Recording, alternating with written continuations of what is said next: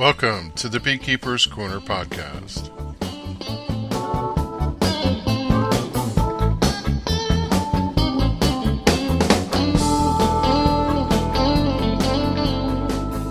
August 5th, 2018, episode number 140 Hiatus. Hello, everyone, and welcome to the Beekeeper's Corner podcast. I'm Kevin England, and this is a sidebar edition of the Beekeeper's Corner. Not a typical episode, just to check in, saying hello. Went on hiatus for an episode. Since the last time I've checked in, I was in Seattle on vacation with the family. Actually, the last episode released, I was in Seattle at the time that that came out and released it from Seattle. Then went to New York City for a couple days for a work training event and work has been just crazy. Yeah, we're at that summertime period at work where a number of projects are coming to fruition. We're doing some really big things at work, bigger than usual, large scale programs, really innovative, and it's required quite a bit of architecture work, which is my new role as an architect. So, uh, a lot going on there and multiple projects out real early in the morning, back late at night, and any spare moment that I have, I've been studying for Master Beekeeper. So that's been 24 7, and that's a little bit of what I'm going to talk about. I'll hit a local hive report, I'll talk about what's going on, what's going to happen, and then uh, close it down. It's going to be a short episode, but you know, there's times when I don't record. I've had a couple periods of those and people ring in and say, you know, we're, we're missing the program. Wish you could have checked in with us. So consider this um, that I have tons and tons and tons of things prepared for an episode. I'm not sure if I'll be back in two week window like I should be. We'll see. Um, next weekend we leave for the run to Virginia for Eastern Apiculture Society, and I'll be getting back. And, you know, maybe uh, towards the end of that week, I'll sit down with Bob Kloss. That's who I'm going down there with.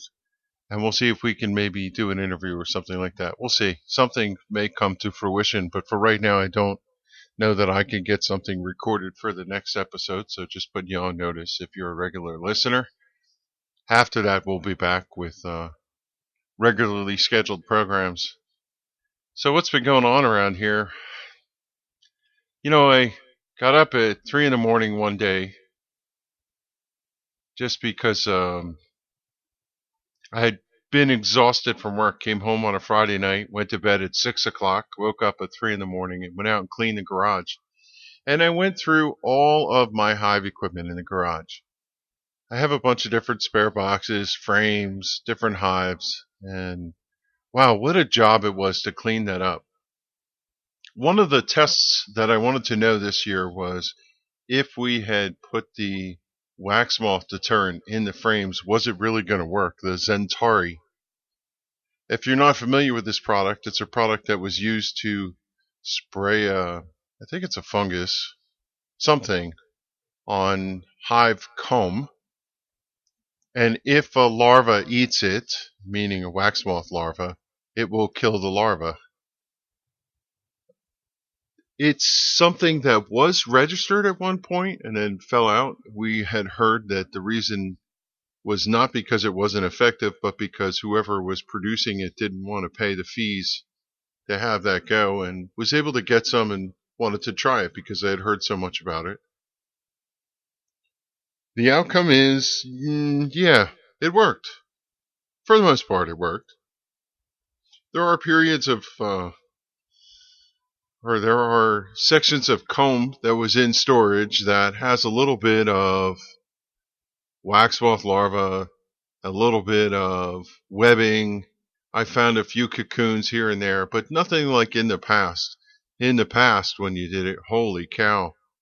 If you left your stuff and didn't pay attention to it by the end of July, you were just inundated with dozens and dozens and dozens and dozens of wax moth larvae throughout as they've just consumed your comb to nothingness and left you with webbing and feces. Didn't find that this year.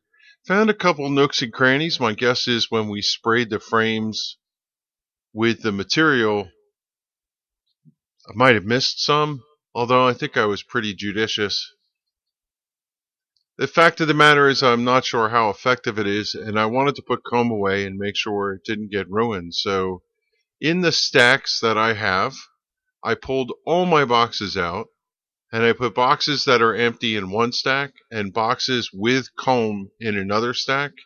And I had wax moth flakes that I had purchased, a different form of wax moth protection, and I set the stack up and I put wax moth flakes in it.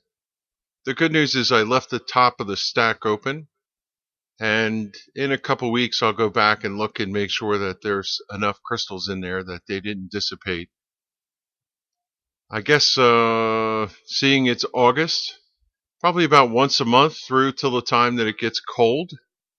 I'll go check on that and just make sure that there's still wax moth flakes in there and that they're continue to do their job. The reason I went to the flakes is although I did not see wax moth larvae all over, I did see wax moths all through my comb. So they smell the comb and they're all in there. And I figured if I stacked all the boxes up, put some wax moth flakes in there and close them up, then the potential of killing all the live wax moths flying around in there and keeping them from depositing any further eggs was probably in my best interest. I did find one. Let me back up a minute. I had a couple boxes in the garage in storage that had honey left over from feeding the bees in the fall and if hives didn't make it, I collected all the honey and tried to protect it. As it got longer and longer in the year and hotter and hotter, some of that just uncapped itself. Sometimes bees got in through nooks and crannies. They were starting to open up. You know, sometimes you move them around and they bang and leak. And there was honey dripping on the floor and it was drawing bees into the garage all the time. I think I sprayed that stuff, but I'm not sure. But one particular comb had wax moth throughout it, so they will go in a honey super. And I pulled that frame out and took a bunch of pictures of it. And then I did something really, really stupid. But I wanted to know, and I'll find out.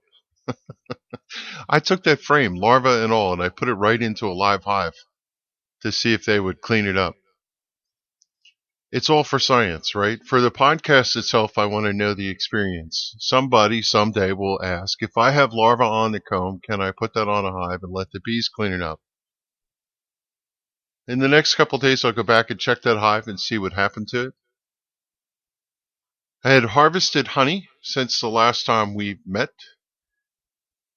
Pulled a hundred and I think fifteen pounds this year while still leaving enough for the bees, so not bad. I think it was about 120 last year.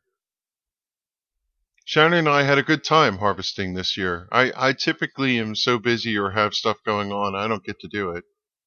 And Sharon and the boys do it. Uh, Sharon and I did it this year in the garage. It was hot. It was yucky, but we borrowed the extractor from Northwest New Jersey beekeepers. They have an extractor that they loan I think it was the week after the 4th of July or something. I don't remember the dates. This year we got a little better. In the past, we always just strained out the honey raw right into pots and then brought the pots in the house and cleaned them up. And what a mess it made. And it took too long, and you're filtering in your kitchen and all that. They bought a bunch of different buckets with different strainers and strained all the honey right out of the extractor two or three times, and then right with the gate, opened it up, put it right into the jar. Shot a lot of photographs of that process. Never had a bunch of photos of honey extraction. And everything went pretty well, pretty smooth. It took the better part of a day. And, you know, it's one of the questions I get asked sometimes is how long does it take? I think we had one full deep five full deep frames, two medium or three medium boxes, and that's what we harvested out of all of our hives. So, yeah, got another batch of honey to put away for another year. That's always a pleasure, and one of the reasons you do it, I suppose. And then what I was able to do is take the honey that I had in the garage and put it back on top of all of the hives where we took the honey and supply some of our new hives with honey to get through the dearth. So everybody's fat and happy out there right now. That was one of the activities I did two weeks ago. And let me not get too far into that. I'll come back to the local hive report in a moment. After doing the honey extraction, I took some of the boxes and put them out on hives where they came from, namely the polystyrene hive, and let them clean them up. And others I did the no-no and I put them out in the yard. Our property is a couple acres, so I'm able to put them alongside the garage, pretty far away from the apiary. So bees are coming like a destination to get and clean these out. This is like a master beekeeper no-no, right? Uh, there are people who are emphatic that thou shall never put honey supers that have been extracted out in the yard because it encourages bees to rob. I say I've never seen that. I take my stuff, I put it out far away from the hives, I let the bees clean it out, and when I go over to the yards, I don't see a sudden uptick onslaught of robbing in my apiary. I just have not seen this condition. But that seems to be what the conventional wisdom is that if you put boxes out for bees to rob, then they get a taste for it and they'll start robbing each other blind. I've done this for years. My personal experience, I don't see that. If you feel squishy about that, then don't do it. That's that's a personal preference. The recommendation is you take your honey supers that you extracted and you put them back on top of your hives. You take the inner cover and put it over the brood chamber and you put the extracted honey boxes over top of them and make sure you seal them off tight so that you're not drawing other bees in to rob the hive. The only reason I did not do that this year, and I, I did it to some extent, but not fully, is because I had to get those honey boxes out of my garage. As summertime went on, there was more and more honey leaking out of them. And I don't have a freezer to keep my honey stored in. Speaking of my honey, my honey and I had a conversation this afternoon about buying a freezer. Kind of kind of look around and see for something. I, you know, we're having this debate: do we buy a used one, or do we buy a new one? The energy efficiency of these things is so much better when you buy the modern one. You don't want to get an old one, even though it works perfectly fine. So at some point, we're talking about where we would put it, how much it would cost, and which kind we would buy and the possibility of buying a freezer to put in the garage. And the reason we would do that is so that you could freeze your comb to kill the wax moth. You can store excess surplus honey in there. It would be for beekeeping. Now the funny thing is, is by the time we make our decision, it might be winter. cold. That's how we work sometimes. And then we talk about it all winter and we debate. And when spring comes, you go, you know, we should go buy a freezer or something, whatever we're going to do. That's just the way the the patter works around here. I guess I'll go into the local hive report. Let me go ahead and talk about that. A little late into it, but that's okay. Everything's happy out there. I went through, as I said in the last uh, episode, and I probably should clean something up. I didn't say it right, and I want to make sure that didn't come across incorrectly. I did a mite check. I came up with, I think it was 13, 14 mites. I don't have my notes in front of me. No, maybe it was 15. It was 15 mites out of the hive. This was the citizen science hive. And the point of that is you divide it by three and you see what your threshold is. If your threshold is three, it's a judgment call. If it's four, you probably are looking at conservatively treating and if it's five you should be treating and if it's anything higher than five you could be in trouble a lot of that has to do with how populous the bees are. When you're in the height of the season and there's a phenomenal amount of bees they could take a little higher mite load. In my case and what i've learned from studying the master beekeepers and i got this question wrong. When you have a mite threshold with one or more of your hives and you only have a handful of them, and you decide to treat that hive, you should be treating all your hives. That's the general rule of thumb. Now, I always thought of it as if I have a hive that's high, I would treat it, and if it's not, I won't, because I really didn't want to treat for the sake of treating. It's one of those things that I've talked about on the past in the past on on a previous episode is I think a lot of this is uh, common sense and it depends. So let me give you an example. I have yard 1 and I have yard 2. Yard 1 sits probably 300 yards, not to confuse the matter, several hundred feet away from yard number 2. So the two yards are separated by distance. Well, if I had found high mite counts in yard one, but not in yard two, the chances of drifting and bees wandering between the two yards is probably not that likely because they're so far apart. And then the adage of treat every hive because some hives are high may or may not apply. Look, in the end, this is what I did. I bought a 10 pack of Apivar, which is what I treat with at this point. And when I crack it open and only need two strips for a hive that I'm going to treat, I'm not going to waste the other eight. So I made a choice to treat all of my hives. And I treated all of them, every one of them. One of the decisions I had to make, which came weird this is what I was going to do. I have the Citizen Science Hive that has the flow hive on the top. I didn't want to treat that hive with Apivar, so I was going to take the flow hive and put it on one of my newer hives Mm, because I would not treat that one and then the flow hive, the honey would not be impacted. So Apivar, which is Amitraz, you're not supposed to keep your honey on the on the hive when you treat with it.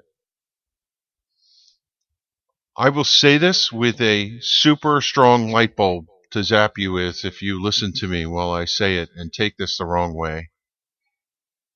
Follow the directions. What do I always say? Follow the directions. So if you have Apivar on your hive, you should not have honey on it. Should not have honey on it. The Apivar folks, when you talk to them directly, will tell you that the chances of Apivar really causing a problem for us on our honey and then consuming it is very small. It leaves little or no trace, and the parts per billion are not supposed to be an impact. That is a hallway conversation, not what the product literature says. The people who make Apivar are very conservative and they've done the right thing and they tell you get this the honey off your hive. Good. They should be proactive. And hear me now when I tell you that if you're using Apivar and you have honey on your hive, do not feed it to anyone. So that's the outcome. I ended up having excess Apivar and I didn't want to waste it, and I figured why not treat that other colony? It would have been literally the only colony that didn't have a treatment the one that I was planning to put the flow hive on. So I just cut bait. I left that colony be. I put Apivar in it, and I put Apivar in the colony with the flow hive on it. And what that means is I have to not harvest honey out of it. The fact of the matter is, when I did an inspection, there's not much honey in it. Bees did a terrible job with the flow hive. The middle of the box has very little honey in it.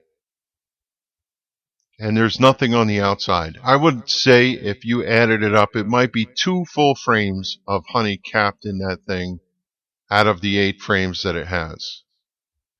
So what I did was I put Apivar treatments on that hive, and then I put the flow hive on top of the inner cover.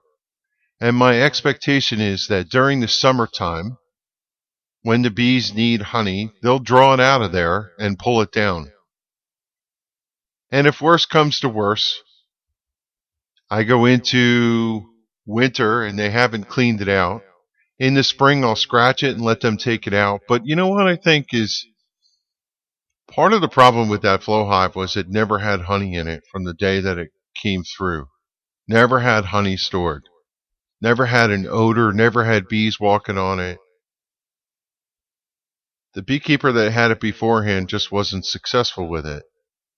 And I'm wondering if I can call this year a wash with it, and next year put it on a hive and they'll pack it chock full. So that's my game plan. That's where I am with that. Um, a couple things happened over the break here while I was on hiatus. When I went away to Seattle on vacation, I came back and found that my nuke box, the one that magically made itself a hive, something went wrong with it.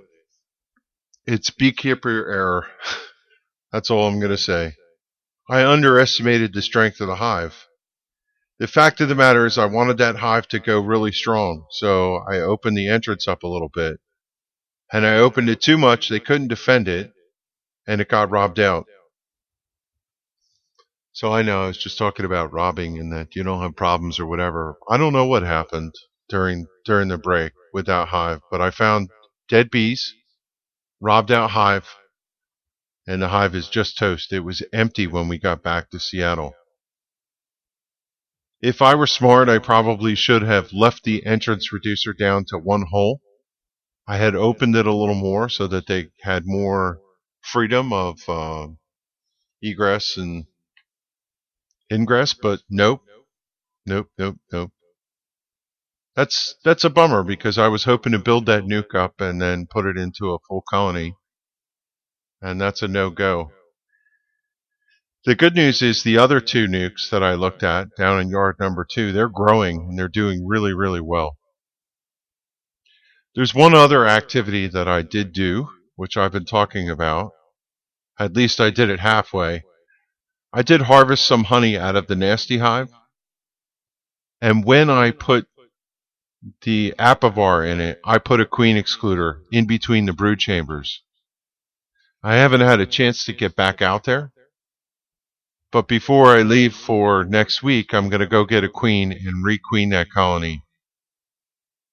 So finally, the nasty queen can go away. Let me tell you, when I harvested honey out of that hive, they were they were just nasty. But the fact of the matter is, uh, let me talk about that day. I was going to harvest honey out of them. It was raining all week, and we got a break on a Saturday, but there was a storm coming in early afternoon, like 2 o'clock. I got up early, got all my stuff together, and I went out there, split all the hives, put the apivar in, and harvested the honey. And I think it got finished at somewhere about 12:30. Storm came in just afterwards. Holy cow, were the bees nasty that day. Nasty. A life lesson learned here this year. I'm going to remember this for next year. And it's so ironic that in studying for Master Beekeeper, I read this. And I, I knew it, but it's a good reminder to feel it directly. I waited too long to harvest my honey. I was hoping to harvest it prior to going on vacation, but the extractor wasn't available and I didn't want to leave the honey sitting in the garage to absorb moisture. You want to harvest your honey and then extract it right away and bottle it right away. So I had to wait till after I came back from vacation and the nectar flow has tapered off. Now we're in August as I'm recording this, but this was probably mid to late July. And the beekeepers around our area know that usually 4th of July is the end of the meaningful nectar flow. It went a little later this year. It was probably about to the 15th, another extra week. But when it went off, it went off. Now that's only in pockets of New Jersey. When I had a conversation with Bob Kloss, he had told me that his hive actually put on weight the week that I was harvesting. But you tend to see a change in the disposition of the bees when you're doing uh, inspections this time of year. When the nectar flow tapers off, one, there's more idle foragers, and foragers are jaded. They're hanging around. And two, they're more apt to guard what they have. Even my nicer hives were nasty, nasty, nasty the day that I stole honey. Now I wonder if that's a bit of karma. they know what you're coming for and they get mad about that. I don't know. You know, as part of doing it, I put, um, I used a fume board, which I love the, the fume board. That, that just is really cool. I have an escape board and never am organized enough to try that thing. One year I'm going to make it a point to literally use it. I think I've used it once and it worked really well. Um, but I use a fume board with butyric acid, and that'll drive the bees out. Let me talk more about that. You have a hive that has two deeps, two mediums, and you want to take the mediums off the top. You go out on a sunny day, you put butyric acid on your fume board, you let it heat up, you put it on top of the hive, and they don't like the smell of that, and it drives them down into the chamber. Some days, if it's too hot and it flashes really quickly, you'll literally drive them out of the hive. You'll see a lot of bees on the wing and they'll be bearding. In my case, that's what happened. I put a little too much on there, kind of drove the bees out of the hive. I pulled the box, which was politely empty, and set it on a high bench on a frame nearby and all the flying bees flew and got into the box that I wanted to take into the garage. Duh. Not the brightest plan. I had a card out there, and what I typically do is bring two sheets of wood, larger than the dimension of a box. I set the box that I want to take on the sheet of wood, and then I put the other sheet of wood over it. So what I ended up doing was taking the fume board off, and putting it over top of the hive, sitting on top of my ladder rack. And it drove the bees out to where they were bearding off the bottom of the honey super. I brought the honey super over to the hive, brushed the bees off, and then put the box in the cart like I should have and covered it off. So once I got my mojo going, I did pretty well at pulling all those honey supers off and getting those prepped before I did that, one thing I did do is start peeking at all the hives, just pulling a couple frames and make sure what I was pulling was capped. I did really well with that, and I have to say, some years you know your honey is good, and some years your honey is okay. It's all good, believe me, but some years it's even better than usual. The second year that I harvested, my honey was amazing best honey I, have ever tasted. It had a little lemony, had a little minty. It was really, really good. I think this year is on par and as good. The honey just tastes spectacular. I don't know what it is they're going to get when they fly off to wherever, but the honey is really good this year. Very pleased with it. The Warren County Fair was this past week. Went out for one day, did a did my duty, try to make sure that I volunteer at our association events as much as possible. I didn't get a chance to process the honey in advance of going to the fair, unfortunately, but the Hunterdon Fair is coming up, and I think I am going to put some jars in there and see how I do. It's only right to participate in your club's honey contests. In fact, I have enough wax. Maybe I'll do some wax things when I get back.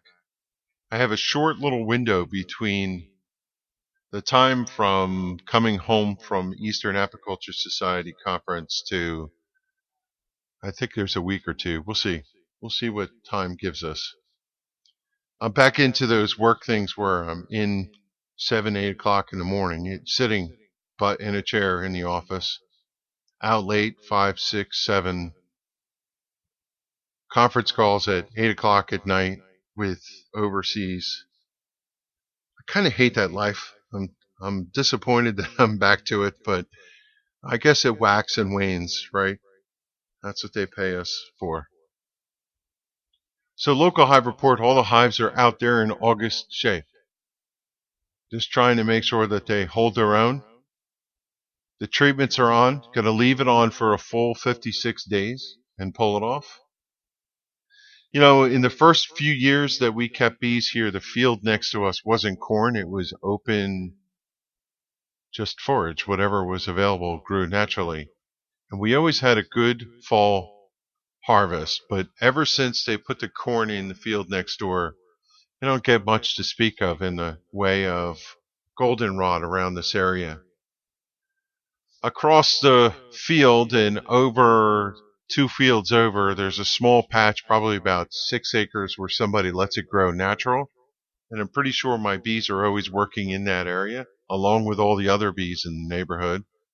And that's about the extent of the major goldenrod that's visible to the eye. So we have a new neighbor who bought a farm, 33 acres, a couple houses down from us they're in the process of building a house on the property, and I think um, I'm going to go chat with him and see what we could do about asking them to leave their field a little natural.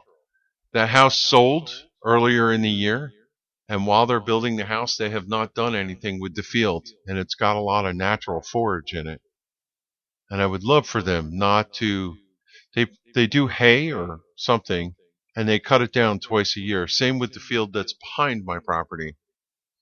And I would love for somebody to leave one of these fields just natural and let it grow in a little so the bees had something to work on. So I'm open to meet that guy and uh, and his lovely wife, I guess, and see if we could work something out. Maybe even put some bees over on that field just down the road from us. We all joked on our morning walks about buying that property and making it a bee emporium. But alas, I'm not a super millionaire or anything like that. So local hive report uh, check. I think everything's in order. Just go out every once in a while, peek in, but I'm not disturbing them. I've been so busy I haven't even looked at the broodminder scale to see what, what's going on with the world. In fact, I haven't walked out there in about a week I know the grass is high, I could see it. I had planned on doing some bee work this weekend in between studying. It's the full court press for EAS. But instead, went to the races last night. Our crew, all three of them were racing. My brother Keith, Corey, my nephew, Kyle, my nephew. Kyle hasn't been racing. He had a problem with his motor. Got his car together last night. Went out, ran. The car didn't run very well. We went to Hamlin, Pennsylvania, which is about a two hour ride from the house. Drove up there by myself and listened to recordings of myself telling me different things about study facts. so that's how my life is anymore. I sit in meetings and I read my cram notes and I've just been studying nonstop in every nook and cranny of spare time that I could get. Spent the whole day today studying. So last night was a bit of a break. Just decided to go to the races. One of the key draws is we had never run Hamlin Speedway before. Or let me say that differently. We haven't been there since 2003. Back in the day, Corey, Kyle, and even my niece, Carrie Ann, raced there in a car class called a slingshot, which is a starter car and the Series XL modifieds that we race with got a chance to try a new track out, and we ended up going to Hamlin last night. And I wanted to go back just to see what the place looked like. It's a fifth of a mile dirt oval. It's changed considerably. It was chalkboard flat last time we were there. Now it's a small banked oval. Pretty racy track. Corey won his heat race. Keith started on the pole for his. Got spun out at one point, ended up finishing in the back. And Kyle, his car didn't run, he pulled off. That's a theme for Kyle, unfortunately, lately, all the work that he does. Anyway, cut to the chase went out for the feature. Kyle's car broke on the start. Keith had a flat tire and pulled off. Corey started fourth, ran a couple laps, got to third, caution, ran a couple laps, got to second, caution, ran a couple laps, got the lead, caution, and then the the race proceeded, I think, with one quick caution and then caution free the rest of the way, and he was able to gap a little bit out front and just hold everybody at bay and take his, I think it's his fourth win this year. And first one that I got to see, so I'm happy with that. It's either third or fourth win, but it's neat to go out, take a break, and get home till 12:30 last night. But uh, it was worth it. Got some pictures. If you look on Facebook feed, you probably see stuff if you're connected with me. But you know, today again, back to the grindstone. Studied all day, pretty much. Um, I'm feeling cautiously optimistic about EAS. This is the time period in the blueprint for studying that I wanted to stop taking notes out of the book and go back and refresh myself with everything that I had written down. That Bob and I went through and did an extensive study of all the detail throughout the entire book of honeybee biology and beekeeping from Dewey Caron, among other sources, and we covered all the topics then what we did was went back through the materials and notes along the way and said, what would we think is going to be on the test? And consolidated that, consolidated that down to study notes. And then what we did was take that, or I did, and take it into things that I need to know. And from that, I've been able to concisely rehash and revisit the major areas. And the key things that I focused on are the products that you do for my treatment, diseases, which is what I spent all day today doing, botany, which I'm not very good at and still need some tune-ups, but hopefully over the next week I'll just square away the little idiosyncrasies that I don't know.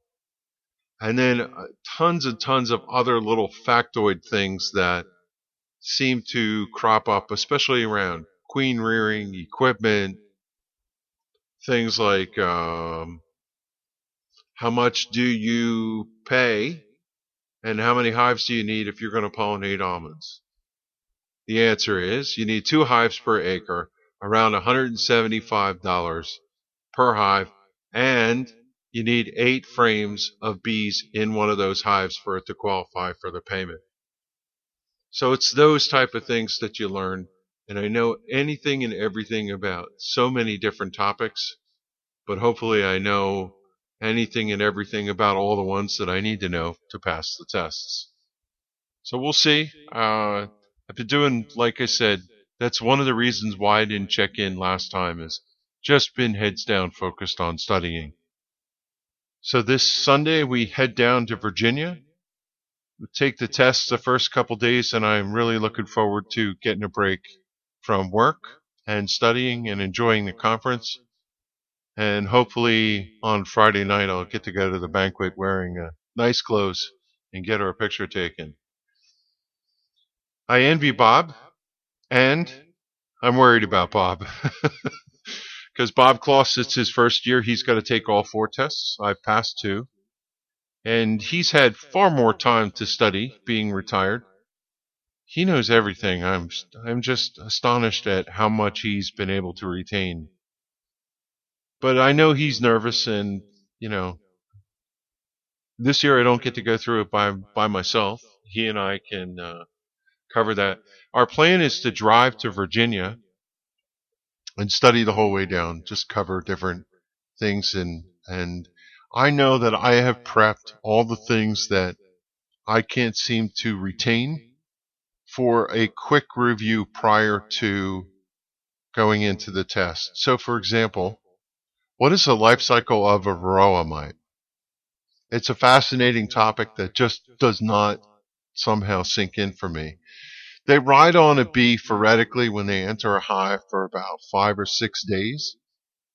And just prior to capping, for a worker, it's one or two days prior to capping they enter the cell. For a drone, it could be five to seven days. And they go in the cell and they hide in the brood food. And they eat the brood food while they're hiding there. And they detect on the fifth instar larva, which means the fifth time the bee molts, they know that what's next is cocoon. So they climb up on the bee and they hang out on the bee when the cocoon is formed. And then for 60 hours, they develop asexually or sexually. I don't remember what the term is. But the point of it is, is they feed on the bee. They're pulling out fat bodies and other things from the bee, and it helps them develop to the point where they can lay an egg.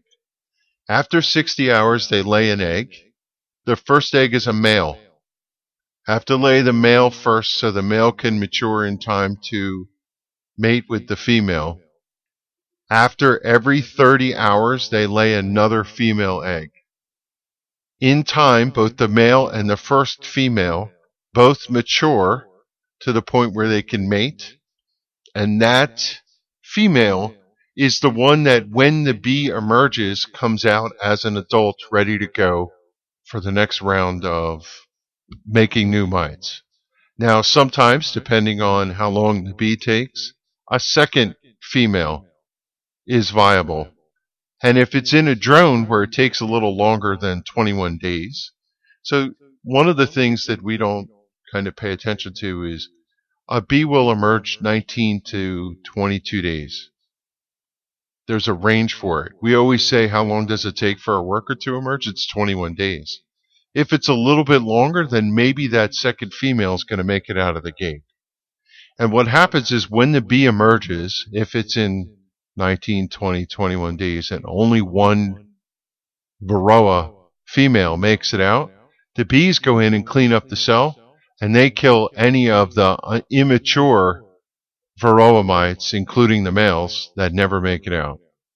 Now, if it's a drone and they take a little longer to uh, come out, then it is possible for two female Varroa to make it out of the cell. Now, this is all squishy because maybe she lays an egg every 30 hours, or she could lay it every 24 hours.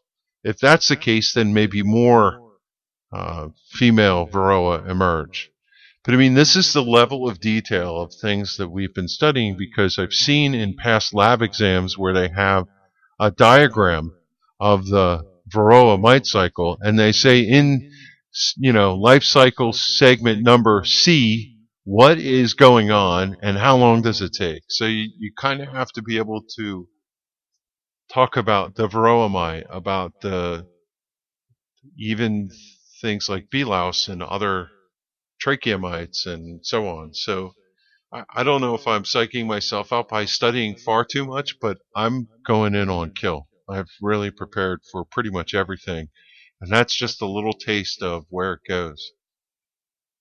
In my recollection, I know there are four. I think there's four or five master beekeepers in New Jersey. Not a lot of them. Landi Simone, Grant Stiles, David Wazatowski, John Cott got his last year. And I think there's probably two or three others that may be out there or just they're not around anymore. Like David Wazatowski is one of our guys from Northwest. Um, but his father Stan is the one that keeps bees and, and David helps him sometimes. And he has bees too, but he's not super active. I gotta say congratulations to Frank Mortimer. Frank Mortimer went through the Cornell Master Beekeepers program and just got his certification out at the Dyce Lab last year. That's interesting. I never, I knew they had a program. In fact, EAS is modeled after the Cornell program. You know, Bob and I had joked about after we've done all the studying and we become so smart, maybe we ought to go take the BBK tests. And I'm thinking to myself, well, could I subject myself to Cornell for a year or whatever it is? That's just overkill. I think EAS is good enough. While I'm on the topic, one last thing to say about that is that um, I heard recently that Billy Davis passed away. Last time I saw him, he didn't look in that great of health. So in that context, I guess it's not that much of a surprise, but that's too bad. I, I liked Billy, had a lot of good times chatting with him whenever I encountered him. I know he was really important to the people of that region and to beekeeping in general in the Northeast. He did a lot of work, a lot of education, mentored a lot of people, shared a lot of information, and uh, it's a huge loss for us in the Northeast to have lost Billy Davis. And I say Godspeed to him. Thank you for all that you did. You know, dedicate this to him and uh, wish his family and friends the best in in the times of loss. Um, you know, it makes me think about different things going on. Haven't encountered Tim Schuler lately, but I did see that Tim's article that he was preparing about our Malawi trip made it into the American Bee Journal. So if you check that out, what's funny is uh, on the return home from the trip in March, we stopped at the airport and before we all departed ways, we gave Tim a quick gift, which was a hat. And the hat was a Malawi hat. And we stopped to take a selfie. And it's really funny. We've just been 17 hours on a plane. We're just about to all go to separate ways. And we take a picture and we all look really, really happy. And if you open the article in American Bee Journal and read, that's the picture that Tim picked to put in there to talk about all the beekeepers that went.